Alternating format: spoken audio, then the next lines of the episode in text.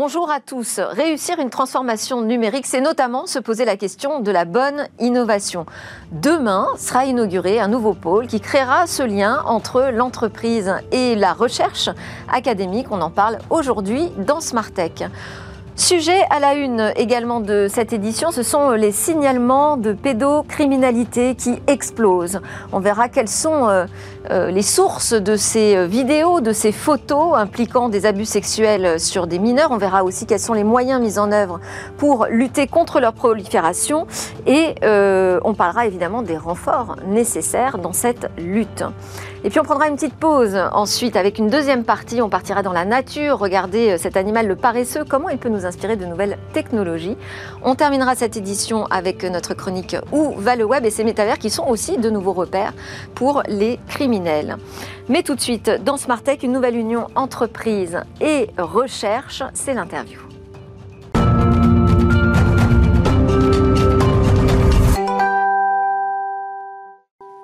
Sur le plateau de Smartech, j'ai le grand plaisir aujourd'hui de recevoir Véronique Béchu, commandante de police, chef du groupe central des mineurs victimes de la direction centrale de la police judiciaire. Bonjour, bienvenue. Euh, vous allez débattre avec euh, Jean-Christophe Letoquin, président de l'association Point de Contact. Bonjour Jean-Christophe.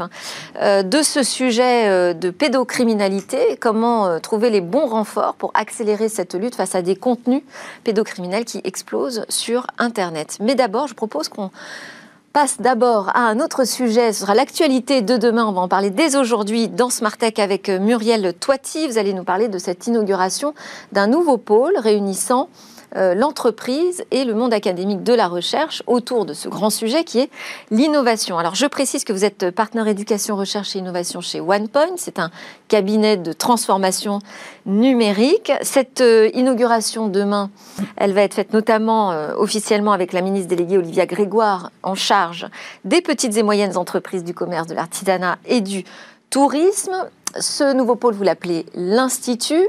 J'ai envie de vous demander, est-ce qu'on n'avait pas déjà beaucoup d'initiatives dans ce domaine cherchant à réunir la recherche académique et l'entreprise? On n'en a pas assez euh, aujourd'hui d'initiatives autour de l'innovation?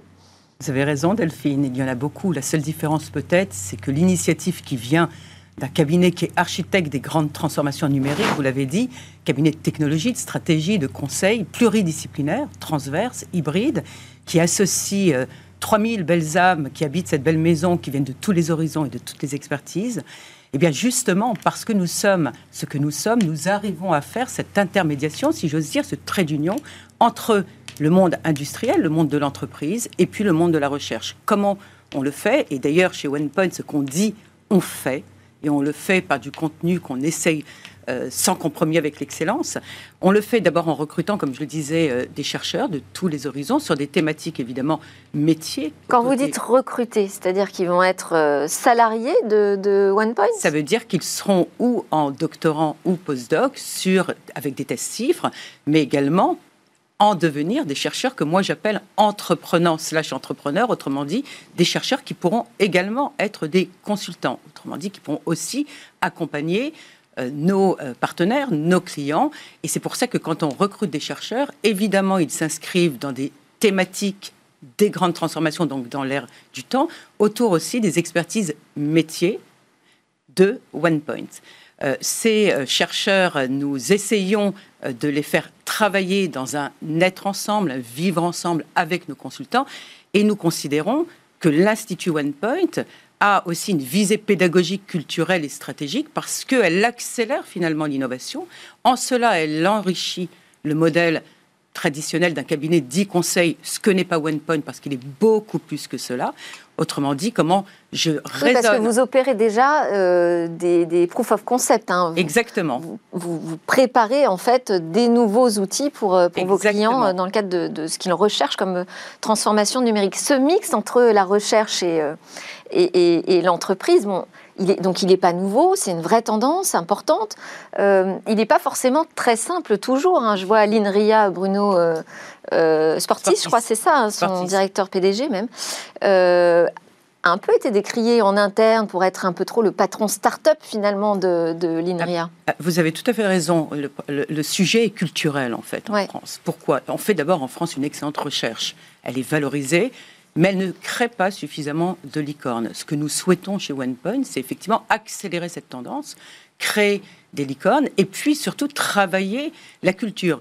La culture qui va dans les deux sens, ce n'est pas simplement comment le chercheur peut apprendre à travailler avec le monde de l'entreprise. C'est aussi comment l'entreprise doit apprendre à travailler avec le chercheur. Et cette bilatéralité extrêmement intéressante, elle œuvre autour de, la conduite du changement culturel et des mœurs, et elle fait en sorte que le chercheur est confronté aux actualités ou aux activités industrielles, au fait de pouvoir appliquer en des solutions qui vont vers le marché les recherches qu'il essaye de trouver, accompagné bien évidemment par nos experts, par nos consultants qui savent eux-mêmes accélérer. Et on est plutôt dans le cadre euh, de tout type d'innovation où vous allez travailler spécifiquement sur certains sujets, sur des deep tech? Alors, on va travailler sur euh, des, des, sujets divers et variés qui répondent aux grands enjeux de la transformation, aux grands enjeux de la société, la data, l'intelligence artificielle, la cybersécurité, mais également tout ce qui est autour des énergies, des défis climatiques, de l'agroalimentaire, de la santé, de ce qu'on appelle le care, le prendre soin. Donc les sujets sont pluriels. Ils seront évidemment extrêmement euh, focus sur les enjeux qu'on a envie de monter à l'échelle. Et puis, euh, les chercheurs que nous recrutons travaillent également, qui ont ce mindset, si j'ose dire, entreprenant, eh bien, travailleront avec les chercheurs que nous, dans le cadre des laboratoires communs que nous avons établis, les chercheurs de l'écosystème académique. J'en veux pour preuve, si vous m'autorisez de les citer, Talia, le traitement automatique du langage naturel, qui est un très beau laboratoire commun que nous avons monté avec Télécom Paris. Et d'ailleurs, nous avons déjà développé un actif qui sera valorisable autour de cela, une application qui s'appelle OSpeech pour l'intégration des patients non francophones dans les hôpitaux. Également métalable, pilier stratégique de l'ESSEC autour de l'intelligence artificielle sous un angle éthique et gouvernance. Et le dernier en date, euh, avec le CEA, euh, sur les sujets data et cybersécurité. Et on sait parfaitement dans notre pays que le CEA est une très belle mécanique qui sait faire de la valorisation. Autrement dit, l'Institut OnePoint, c'est ce trait d'union serein, oserais-je dire, décomplexé, depuis, le depuis la recherche fondamentale jusqu'à la place des marchés. En quoi ça enrichit le modèle OnePoint et aussi ça le transforme? Mais vous l'avez très bien dit, c'est une prouve de concept. Nous sommes architectes des transformations, mais chez OnePoint, la première transformation se fait dans notre chair. Et cet institut en est un merveilleux exemple puisqu'il œuvre sur une temporalité qui est différente. On n'est pas dans la temporalité rapide de l'accompagnement ou du conseil, on est dans une temporalité qui est moyenne, voire longue, mais qui est majeure parce qu'elle génère de la croissance et qui dit générer de la croissance dit générer des emplois. Alors j'ai noté également euh, demain à l'inauguration la, présence de la secrétaire d'État Sarah El Haïry chargée de la jeunesse. Absolument. Pourquoi? Très bonne question. Delphine, nous avons à cœur et à raison, et vous le savez, 3000 talents habitent la belle maison One Point, moyenne d'âge 34 ans. Euh, la jeunesse, on la recrute, on, va où elle est d'ailleurs, parce que vous n'êtes pas sans savoir que OnePoint, son siège parisien, où se passe l'inauguration demain, est à Paris, mais nous sommes implantés dans toutes nos belles régions de France. Donc nous souhaitons aller à la, quête et à la conquête de cette jeunesse. Et donc il nous semble extrêmement important de travailler aussi l'intergénérationnalité, si je puis dire, avec les plus jeunes, les plus âgés, puisque j'ai bien euh, dépassé les 34 ans et pourtant je suis euh, chez OnePoint. Euh, donc la jeunesse est très importante. Olivia Grégoire nous fait l'amitié également. donc c'est cette idée d'aller chercher les nouveaux talents, en fait, hein, de les attirer vers, euh, vers ce sujet de la tech. J'ajoute que cette année, on clôturera en décembre avec 1000 recrutements de talents ce qui est quand même euh, quelque chose d'extrêmement important. on peut le saluer, pour, absolument pour notre maison. vous, vous, évoquez la, la question des, des, licornes. Vous pensez que ce pôle, l'Institut, euh, peut tenir un rôle comme ça au milieu de la French Tech? Absolument, on a une ambition comme celle-ci. Et quand on a des ambitions, et heureusement, Mais de quelle façon alors? Eh bien, de les accompagner, les accompagner dans le cadre de l'Institut par les experts euh, de ce qu'on a monté comme pôle, parce que l'Institut constitue six pôles, six boosters, si je puis dire, dont un qui est la houlette, qui est le TTO. Le TTO, c'est le Technology Transfer Office. Comment j'assure effectivement de la jeunesse, de l'idéation jusqu'au marché, tout ce tracé initiatique business plan, commercialisation, levée de fonds, acculturation finalement de cette conquête, un peu ce qu'on voit euh, aux États-Unis, au MIT, ou ce qu'on peut voir dans d'autres écosystèmes performants qui, eux, développent des licornes. Nous avons tout chez nous en France pour pouvoir le faire, et nous le ferons. On espère le faire évidemment avec l'Institut. Bon, alors vous avez évoqué euh, comme ça, euh, en passant, euh, la recherche autour de la cybercriminalité. J'imagine que ça va pouvoir intéresser aussi nos invités. Et vous restez pour notre prochaine discussion. Merci beaucoup Muriel Toiti donc de OnePoint pour cette annonce dans Smartech. C'est lors de notre tour qu'on va parler des renforts dans la lutte contre la pédocriminalité.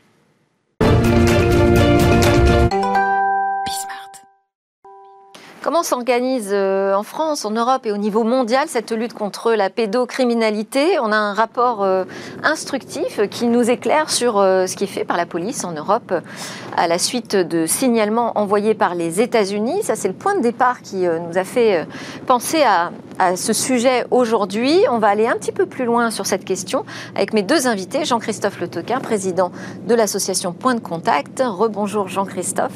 Point de Contact, donc mise à disposition des internautes d'un outil de signalement, un formulaire euh, de signalement anonyme, on précise, de contenu euh, portant atteinte euh, aux règles, on va dire. oui, et, très et à la loi. Aussi il y a beaucoup, un phénomène qui malheureusement se développe, c'est les contenus intimes qui sont dévoilés sans autorisation par votre partenaire. Et ça aussi, c'est quelque chose qui touche les gens directement. Euh, ça touche les adultes, les adolescents. Euh, aux États-Unis, ça commence à toucher les enfants de 7 à 10 ans qui se partagent des, nudes, comme, comme, ils disent, des photos de, de nus, en fait, euh, plus ou moins intégrales. Hein. Donc, et donc, ça aussi, on s'est traité par notre hotline. Donc, vous pouvez le signaler par là, vous envoyez la photo, partager, et nous, on s'occupe de la, de la faire retirer dans la mesure du possible. Mais c'est un premier pas nécessaire et ce sont des mécanismes de signalement qui vont beaucoup se développer avec l'ampleur du phénomène lui-même. Et c'est une association française, mais vous êtes intégré dans un réseau beaucoup plus vaste. Hein Alors tout à fait, on fait partie d'un réseau de 50 euh, hotlines, donc sites internet qui eux-mêmes collectent euh, les signalements pour faire retirer les, contenus. Et, et d'ailleurs, notre association est présidente de ce réseau international. INOP. INOP, oui. À côté de, en face de vous, Véronique Béchu, commandante de police, travaillant donc depuis 20 ans dans la lutte contre l'exploitation sexuelle des mineurs. Véronique Béchu, vous êtes actuellement la chef du groupe central des mineurs victimes de la direction centrale de la police judiciaire. Donc c'est une unité euh, qui est spécialisée vraiment dans la traque des pédocriminels en ligne. Vous dites sur le clearnet comme le darknet, sur l'internet qu'on connaît tous, mais aussi euh, sur le darknet, et euh, également dans la traque des pédocriminels itinérants se déplaçant à l'étranger pour abuser sexuellement d'enfants. Est-ce que j'ai oublié quelque chose? Non, c'est ça. Bon, on a aussi avec nous autour de la table Muriel Toiti, partenaire éducation, recherche et innovation chez OnePoint, qui nous a présenté son institut tout à l'heure. Euh, vous pouvez évidemment participer au débat, enfin en tout cas poser des questions à nos deux experts. Euh, d'abord, le constat, c'est ces signalements pour pédocriminalité qui euh, explosent. On parle de plus de 6000% ces dix dernières années dans l'Union européenne. En 2021, dans le monde, 85 millions de vidéos, photos impliquant des abus sexuels sur mineurs ont été signalées. Donc beaucoup de signalements. Euh, comment est-ce qu'on explique qu'on n'arrive pas justement à juguler ce phénomène, puisqu'on en a connaissance? Qui veut commencer? Jean-Christophe euh, euh, Non, non, c'est un phénomène qui est connu euh, depuis 25 ans, hein, qui a toujours été, je dirais, au-delà des capacités de réponse des, des, acteurs, hein, des autorités, de l'industrie. de manière générale, les contenus, je dirais, illicites sont quand même très compliqués à, gérer à grande échelle. et malheureusement, il y a un intérêt fort de, nos concitoyens, en France et international, hein, pour partager des contenus d'images d'abus sexuels d'enfants. c'est ça dont on parle. Euh, et, donc là, oui, j'avais noté la France, troisième pays au monde hébergeur de contenu pédocriminel. Hein. Oui, tout à fait. On, est, euh, alors c'est lié aussi à la, taille de l'infrastructure euh, cloud, c'est-à-dire qu'on a de gros acteurs du cloud qui sont donc des, professionnels de grande qualité qui ont des offres compétitives, et donc les criminels ont tendance à aller là où c'est moins cher, là où la bande passante est, accessible à, bon prix. C'est le cas de la France. Donc il y a un effet naturel, je dirais, d'attraction de, de ce type de contenu. En fait, il, faut, il y a deux phénomènes. Il y a le phénomène des criminels ou des gens je dirais, publient, partagent des, images sur des sites euh, qu'ils organisent eux-mêmes. Là, on est la France, effectivement, troisième euh, mondiale en raison de la taille de son infrastructure technique. Si on était encore plus gros, on serait deuxième. Euh, il y a euh, ensuite un autre phénomène qui est, touche à gérer aux citoyens. Ça, c'est un phénomène qui est nouveau, euh, sur lequel travaille Madame, Madame Béchu, qui est la question des, des, utilisateurs lambda, vous et nous, qui partagent sur les réseaux sociaux, pas forcément publiquement, hein, ça peut être via leur, les systèmes de messagerie, partagent avec, avec leur entourage des photos d'abus sexuels d'enfants. Donc il y a de plus en plus de volume, en fait, hein, de, de contenu euh, disponible, mais on a aussi de plus en plus d'outils euh, de repérage automatique, la détection automatique de photos de nus. Euh, on voit, enfin on en parle même souvent, parfois il y a des faux positifs, donc on n'a jamais été aussi bien doté technologiquement, j'allais dire, pour pouvoir stopper ces contenus rapidement. Alors il y a deux choses. Il y a déjà le partage par les pédocriminels, ça c'est une chose, mais il y a surtout actuellement le phénomène des enfants qui euh, partagent sans aucune contrainte des photos de nus. le premier message qu'il faudrait faire passer, en fait, c'est un message de prévention, c'est-à-dire et d'éducation auprès des parents euh, sur l'utilisation de l'outil numérique par les enfants. Euh, en fait, 50% des images ou des vidéos pédocriminelles qui circulent actuellement au sein de la communauté pédocriminelle sont des images autoproduites par les enfants et parfois en bas âge, euh, sans aucune contrainte en fait. Et c'est ça la problématique. Euh, il y aurait un nombre très important de contenus pédocriminels qui n'existeraient pas et qui ne seraient pas partagés si euh, voilà, chacun jouait son rôle de, de prévention. Donc les parents, l'éducation nationale. Et c'est pour ça qu'on prône une campagne nationale de prévention permettant à tous qu'il y ait une conscience collective du phénomène, qu'on n'utilise pas son image. Mais ça, ça reste sur la question de l'explication du volume. Moi, sur ma question technologique, aujourd'hui, on a des outils qui barrent à l'entrée les contenus euh, euh, choquants, les contenus euh, violents, les nus. Comment expliquer qu'aujourd'hui, on en voit autant qu'on laisse filtrer sur les réseaux Alors il y a des obligations euh, légales de euh, détection, euh, de signalement, de suppression.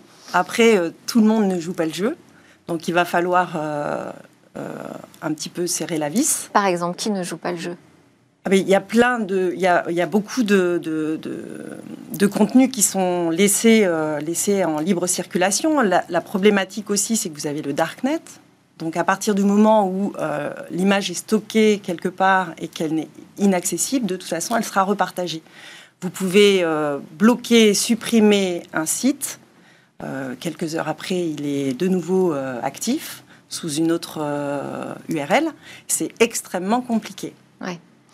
Alors, il y a aussi des, parents qui demandent le, blocage de, de, Twitter pour les mineurs. Est-ce que ça se passe aussi par des réseaux plutôt d'information, j'allais dire, comme Twitter aujourd'hui? Ces contenus euh, pédocriminels, on les trouve comme ça sur Twitter? Alors, le problème, c'est qu'effectivement, on les trouve partout, sur tous supports. Euh, et, en fait, les pédocriminels vont euh, là où il y a les enfants. Donc, donc actuellement, on a des dossiers avec des jeux en ligne, on a des dossiers dans le métaverse. Euh, vraiment, tout type de support est utile à, la communauté pédocriminelle. Les, sites de, chat euh, en ligne, euh, il y en a partout. Après, il, faut, il faut vraiment travailler au niveau prévention. Je pense que c'est la, la, meilleure solution, en tout cas pour, pour éradiquer à minima le phénomène et que le, montant d'images et de contenu ne soit pas aussi important pour qu'on puisse exponentiel finalement. Voilà, qu'on puisse focaliser exactement sur euh, sur les contenus euh, euh, produits par les, les pédocriminels, qui sont qui sont les contenus les plus durs. Alors, je voulais qu'on diffuse une, une, campagne de sensibilisation au risque d'exposer des, photos de ses propres enfants sur les réseaux sociaux. C'est une campagne qui a été lancée par l'association Caméléon. Elle s'appelle hashtag le partage, je propose qu'on la découvre. À seulement 7 ans, Lilou a été partagée des centaines de fois avec des prédateurs sexuels par ses propres parents. Leurs amis ont laissé faire. Certains leur ont même fait savoir qu'ils aimaient. Tous l'ont partagé. Et ils en sont fiers. Parce que partager ce que l'on a de plus cher, est un geste tout à fait normal. Allez ma puce, souris. Partager les photos de vos enfants sur les réseaux sociaux, c'est prendre le risque de les partager avec 750 000 prédateurs sexuels dans le monde. Soyons vigilants. Protégeons-les.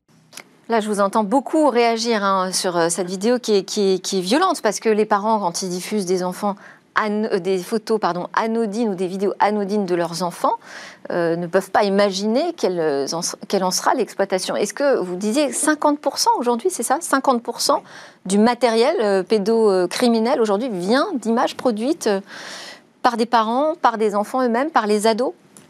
Oui, tout à fait. C'est remonter des sociétés de l'Internet euh, dans leur modération, leur veille on s'aperçoit qu'effectivement, c'est euh, quand on analyse les images et les vidéos qu'il n'y a aucune contrainte. Ce sont des images et des vidéos qui ne sont euh, pas exigées par un interlocuteur de l'autre côté de, l'écran. Et, euh, et c'est en ça que c'est particulièrement compliqué. On, peut, voilà, les, photos ou les vidéos qu'on pouvait prendre auparavant de nos enfants dans le bain et qui euh, avant n'étaient jamais diffusées et qui maintenant se retrouvent sur les réseaux sociaux sont utilisées par la communauté pédocriminelle. Alors, les signalements, c'est pareil, j'imagine, s'envolent.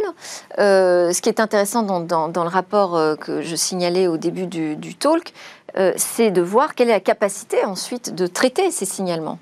On a été effectivement un peu débordé par le succès d'une mesure qui a été prise aux États-Unis euh, il y a quelques années et qui va être normalement transposée euh, en Europe dans les années qui viennent. On est vraiment à un tournant hein, en termes de, législation et, euh, de, la gestion de ces questions-là. Et donc aujourd'hui aux États-Unis, les, grandes plateformes hein, qu'on connaît tous envoient à notre homologue américain 29 millions de signalements. Alors c'est pas 29 millions de, je dirais, de personnes qui sont impliquées dans des partages d'informations, mais en tout cas, ils reçoivent 29 millions en une année de signalements de contenu d'images tels qu'on vient de les décrire, qui sont ensuite redistribués dans les pays, et notamment dans notre homologue qui est une autorité aussi, euh, pour la France, par exemple, envoie les signalements correspondants à la France. Euh, aux Pays-Bas, que le rapport euh, Aviator euh, auquel vous faites référence pu, annonce, que c'était 15 000, 15 000 signalements en Belgique, 50 000 signalements en, en, aux Pays-Bas. Et vous imaginez bien que les équipes sont des équipes qui sont toujours petites, on est sur un phénomène comme très spécialisé, euh, aller gérer 50 000 signalements à la main, c'est pas possible. Euh, et en fait, donc là aujourd'hui, on est face, et les autorités, et je pense que Mme Béchu peut en parler mieux que moi, les autorités font face à un défi qui est qu'elles reçoivent des, volumes d'informations sur des trafics d'images euh, pédocriminelles qui sont largement supérieurs à leur capacité, sauf à, avoir des outils de, je dirais, de, priorisation, donc des services pour la police qui les aident à se prioriser. Ce projet Aviator vise justement à équiper les services de police euh, européens de ce type d'outils. Et donc là, on voit que voilà, ça y est, la réponse s'organise et qu'on commence. Parce que là, pour l'instant, on n'a pas d'outils automatisés pour le traitement de ces contenus. Alors, il y a des briques d'outils qui arrivent. Euh, on ne va pas rentrer dans les détails techniques, mais elles sont en cours de déploiement, même encore au sein de l'industrie. Ensuite, à supposer qu'elles soient, qu'on arrive à détecter les contenus. Ensuite, on trouve des auteurs, ou en tout cas des, des comptes utilisés par, oui. pour faire ça. Et là, on passe à l'enquête judiciaire. Et là, il faut d'autres outils. Euh, c'est le projet Aviator qui y travaille pour que les polices elles-mêmes arrivent à, à, à, analyser le flux de, de, de signalements qu'elles reçoivent, de cas, pour ensuite les traiter. Et le signalement arrive juste sur le contenu. Il n'y a pas plus d'indications qui vient des États-Unis. Vous avez, euh, si vous avez le, le, compte, vous avez parfois, ça dépend des, des, des, des plateformes qui, et de ce qu'elles envoient. C'est assez, c'est assez large, c'est pas homogène. Donc ça peut être parfois des informations juste purement techniques, en disant voilà, on a trouvé une image, mais elle n'est pas forcément communiquée. Parfois, elle est communiquée. Euh, et là, alors là, c'est là, on arrive dans le terrain de Madame Béchu. Et, et donc effectivement, vous allez, les, les polices reçoivent des dossiers extrêmement nombreux, de formats hétérogènes très, très différents selon l'origine du signalement. Et donc, c'est quand même dantesque à gérer sur le plan, euh, sur le plan pratique. Dantesque, et au groupe central des mineurs victimes, c'est 17 enquêteurs Alors, nous sommes 17 actuellement, oui, euh, 14 policiers et 3 gendarmes. Euh, nous recevons un, un, monceau de signalements. Euh, alors, il y a déjà toutes les vidéos virales, qu'on appelle les vidéos virales. Et ça, ça nous occupe euh, beaucoup et c'est vraiment dommage parce qu'on ne peut pas, dans ces cas-là, focaliser sur d'autres choses. Ce sont les vidéos qui sont euh, donc des contenus pédocriminels et que les euh, personnes bien intentionnées envoient à leur contact en disant c'est horrible, regarde ce que j'ai reçu sur mon, sur mon compte. Ah oui il ne faut surtout pas partager. D'une part parce que c'est une infraction, et même si c'est euh, une bonne intention, euh, et d'autre part parce que ça alimente en fait euh, à la fois la circulation du, contenu, mais également les signalements. On reçoit 60% des, signalements sont du contenu viral. Donc c'est des C'est-à-dire sur un même contenu finalement? Mais bien sûr, et des vidéos qui sont connues depuis longtemps, Très souvent, les victimes sont déjà identifiées, les auteurs identifiés. C'est une perte de temps pour les, pour les enquêteurs. Euh, donc, quand on reçoit ce type de contenu sur son, ses réseaux sociaux, sur ses comptes, on va soit au commissariat le signaler, soit on fait un signalement à Pharos, qui est la plateforme de signalement. Alors on peut aussi euh, passer par, euh, point de contact. par point de contact, mais il y a aussi la plateforme du ministère de l'Intérieur, plateforme de signalement des contenus pédocriminels, Pharos. Et donc, euh, donc on, stoppe la chaîne, en fait. Euh, voilà, on a eu une très très forte augmentation de circulation des contenus pédocriminels avec le Covid. Euh, au moment du Covid, évidemment, les, pédocriminels enfermés chez eux ben, ont fait circuler ces contenus. Les enfants, très souvent livrés à eux-mêmes avec un écran, eh ben, ont, ont poster du contenu euh, des nudes qui ont été récupérés par, euh, par la communauté pédocriminelle. Donc oui, il y a eu une explosion post-Covid qui a été notée par tous les États d'Europe et qui a fait l'objet d'ailleurs d'un rapport euh, publié par Europol. Et alors, si je reprends le titre que j'ai choisi pour ce talk, hein, c'est les, les, renforts, de quoi on a besoin. Donc, on voit bien qu'on a besoin d'outils, de priorisation. Euh, j'imagine qu'on a besoin de bras, enfin de cerveau en tout cas, pour traiter aussi euh, tous ces signalements et tous ces contenus. On a besoin de quoi? C'est du budget aussi, j'imagine? Alors c'est un tout, évidemment. Euh, déjà, les, ressources humaines, ce serait évidemment une bonne chose, mais ce n'est pas tout. on a déjà été augmenté dernièrement en, en termes d'effectifs on a besoin d'outils de priorisation, de triage performant. Donc il y a évidemment le projet Aviator euh, Monsieur Lotoquin, euh, dont Monsieur Lotoquin a parlé.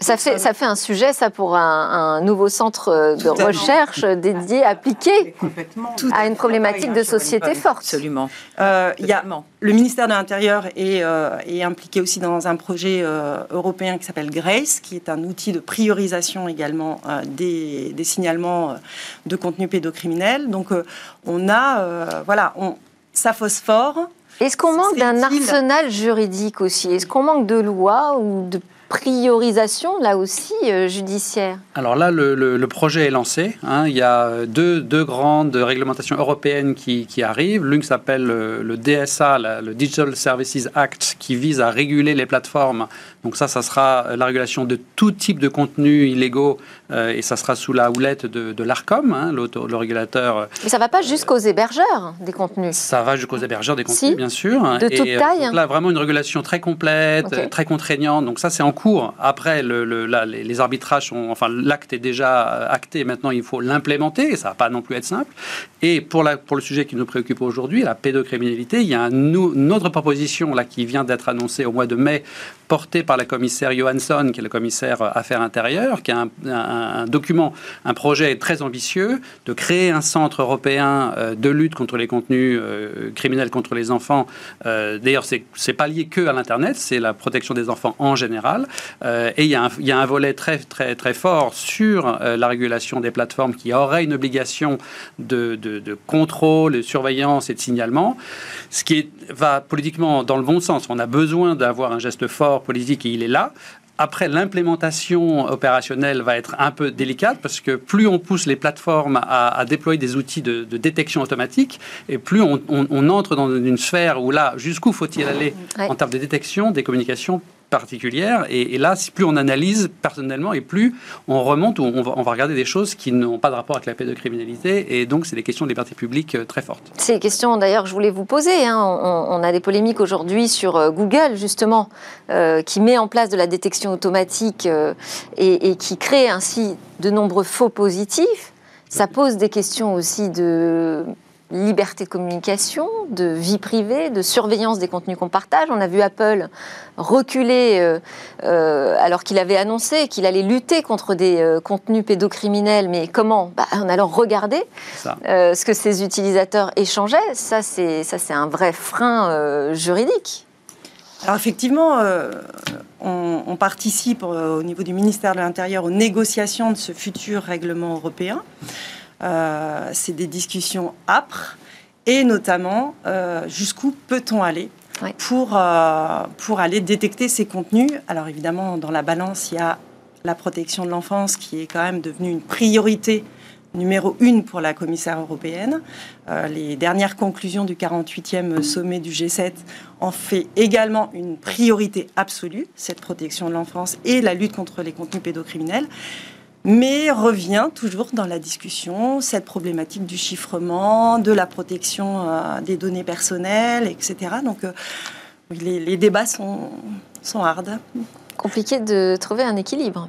Après, oui, c'est, après, il faut voir quels, euh, quels outils on déploie et par rapport à l'impact que ça a. Typiquement, tant qu'on regarde, si on cherche à détecter et retirer les contenus déjà analysés par la police, par des, par des agents officiels, et qu'on vise à les retirer, les technologies sont assez je dirais pas rudimentaires, mais elles sont très connues, très stables, euh, elles ne posent pas de problème philosophique d'aucune sorte. Après, la question se dit, bon, maintenant, je veux détecter proactivement les nouvelles images qui n'ont jamais été vues, et je veux... Catégoriser, voilà, donc on n'est pas certaine que ce soit du contenu pédocriminel. Donc toutes les... Et, j'ai envie de vous demander, a-t-on besoin de davantage de signalements alors qu'on est déjà submergé par tous ces signalements? Alors c'est la problématique, mais on ne peut pas non plus ne rien faire. Euh, et, on sait qu'il y a du contenu, on sait qu'il y a un chiffre noir dans les contenus puisqu'on n'est pas encore en mesure de tout détecter. Il faut le détecter. À charge pour euh, les autorités de s'adapter en conséquence. Sur la coordination, aujourd'hui, ça fonctionne bien au niveau international? Alors, ça fonctionne, je dirais, de mieux en mieux. Euh, si on regarde la France, nous, au sein de Point de Contact, on est vraiment un modèle pluri, euh, pluri-acteur. C'est-à-dire qu'on réunit les autorités, on a une très forte collaboration avec le ministère de l'Intérieur, avec les grandes plateformes, avec des PME de technologie. Donc là, on a un bon mélange qui est en train de se, passer. On développe ce modèle euh, au niveau international avec donc cette association, cette fédération INOP.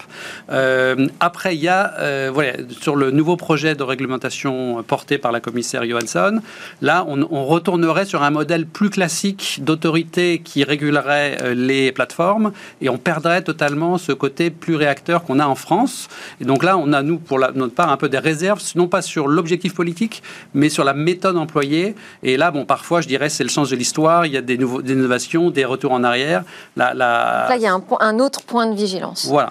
Bon, on, a dépassé le temps imparti, je suis désolée. Merci beaucoup Jean-Christophe Lotoquin de Point de Contact, Véronique Béchu du groupe central des mineurs victimes à la direction euh, centrale de la police judiciaire et euh, Muriel Toiti qui était avec nous aussi de OnePoint. Juste après la pause, on part un peu s'oxygéner dans la nature. On va parler d'une version tech du paresseux.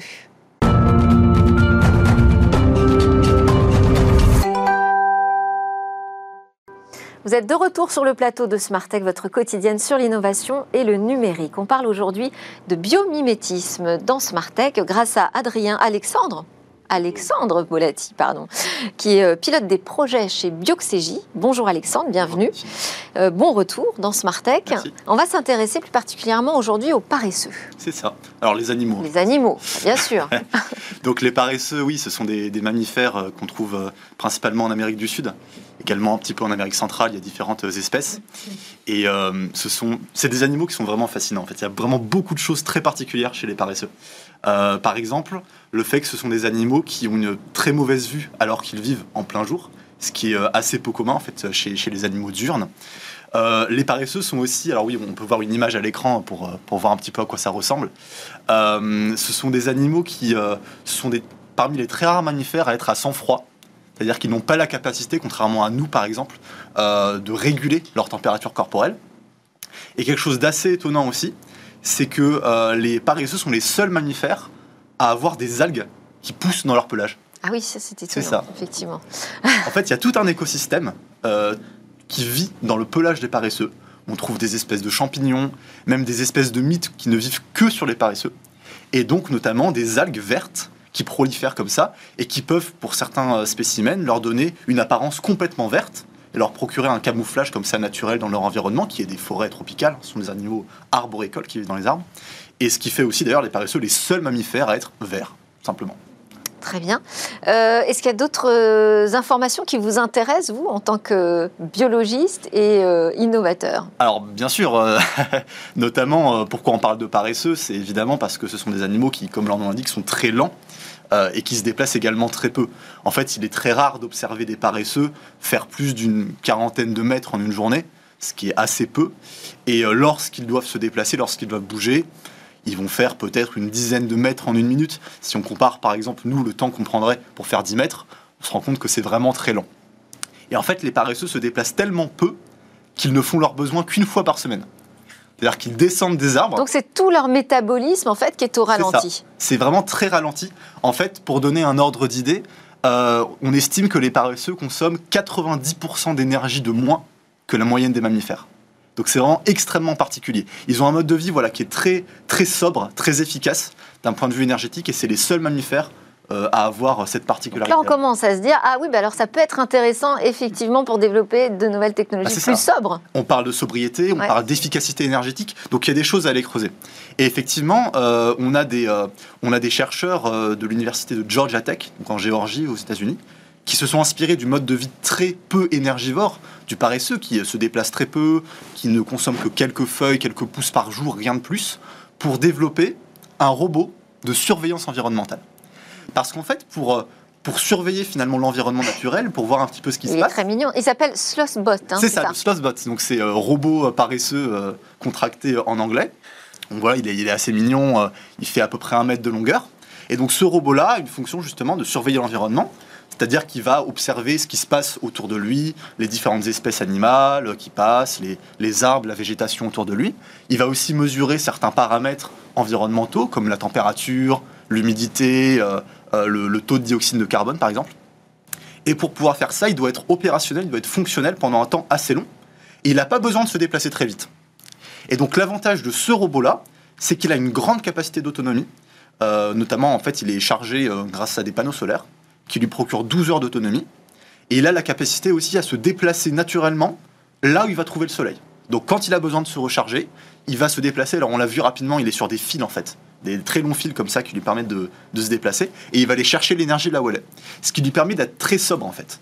Et euh, à la différence de robots comme par exemple des drones, euh, on, a, beaucoup d'avantages parce que les drones, ce sont donc effectivement des robots qui peuvent être utilisés pour surveiller l'environnement, pour voir ce qui, se passe. Mais les drones, c'est quand même assez intrusif. Ça fait du bruit, euh, ça peut s'abîmer. On est quand même dans un environnement euh, forestier, botanique, naturel. Donc on peut avoir des problèmes de maintenance avec des pales qui s'abîment, etc. Alors que le Slothbot, lui, pour le coup, il, a, il nécessite beaucoup moins de maintenance. Il est très peu intrusif. Il est très efficace. Et il a été justement prototypé donc, euh, en 2020, je crois, dans un jardin botanique à Atlanta, Ouais. en Géorgie, justement, par, par ces chercheurs-là, qui ont fait un premier test. Donc, euh, donc la photo qu'on a vue euh, est issue de, de cette expérience-là. Merci beaucoup, Alexandre Bolati de Bioxégie. Vous êtes en compagnie, vous l'avez remarqué, de Muriel Ah, Toiti de Wackpoint et Jean-Christophe Le Toquin de Point de Contact, euh, qui sont très éloignés de ces sujets. Mais en revanche, la suite doit vous intéresser, je pense, tous les trois. On va partir dans les métavers.